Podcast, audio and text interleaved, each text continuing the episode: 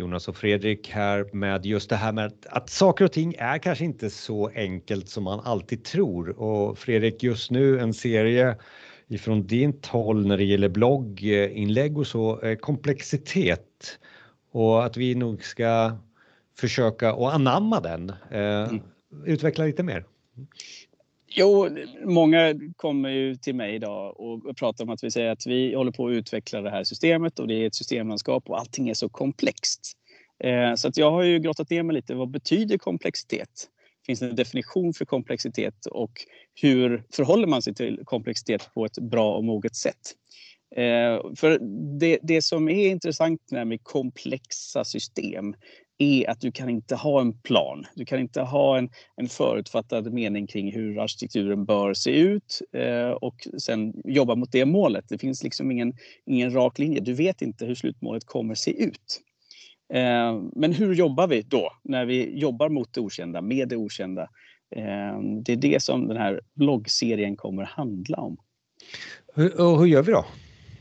Ja, vi måste helt enkelt jobba mer eh, som vetenskapsmän. Vi behöver eh, jobba med hypotesprövning och det intressanta är att det vi pratat om branschen eh, ganska länge nu är datadrivna insikter, intelligent automation och algoritmer och sådana saker.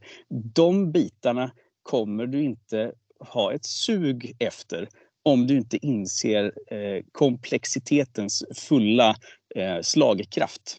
Eh, för du tror att det är bara vi tar in rätt expert som säger rätt saker åt oss så kommer allting lösa sig. Eh, men det är inte så enkelt utan du måste börja på hantverket redan idag. Det blir oerhört diffust och det känns också väldigt svårt kanske att eh, ta sig an och anamma komplexitet. Och det gäller väl att liksom försöka hitta en väg in i, i det här och att vara vetenskapsman kanske inte finns någon utbildning på heller. Eh, så vem är det som ska göra? Vad, vad är, är det roller? Vem är det? Är jag eller är det du? Eller vem är det som gör det här? Eh, och då tänker jag mer på roll och persona. Mm. Det, det vi eh, alla behöver göra är att börja fundera på vad som vi faktiskt tror är sant. Det som vi har forskat omkring ganska länge, den här skillnaden mellan eh, äkta och falskhet. Eh, vad är true och fake? Eh, det är det vi behöver liksom anamma i vårt, vårt, eh, i vårt yrke. Eh, bara för att en testare säger att ja, men jag har testat det och det funkar. Men hur, vilken typ av evidensgrad eh, betyder det då? Att vi har testat en sak och att det funkade en gång för en vecka sedan. Vad betyder det om eh, vår tillit till att det kommer funka en vecka från nu eller två månader från nu eller om ett halvår. Vilken typ av nivå av konfidens känner vi att systemet har förmåga att leverera värde? Och att lära oss de här uttrycken, att ställa de här frågorna. Eh, kan vi testa det där 20 000 gånger med hjälp av automation eh, under två veckor för att se, eh, mäta på konfidensen istället statistiskt istället för att utgå från en känsla av att jo, systemet verkar hålla ihop så vi går ut i produktion.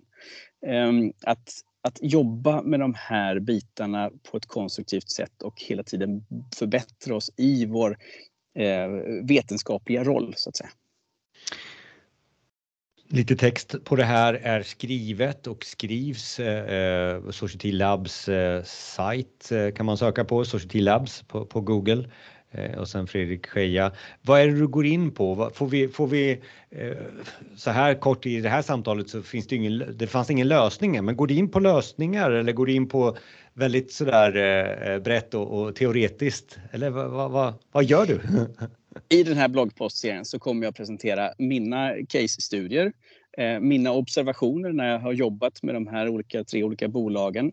Eh, jag kommer också presentera modeller som eh, förenklar vår förmåga att, att uttrycka de här sakerna.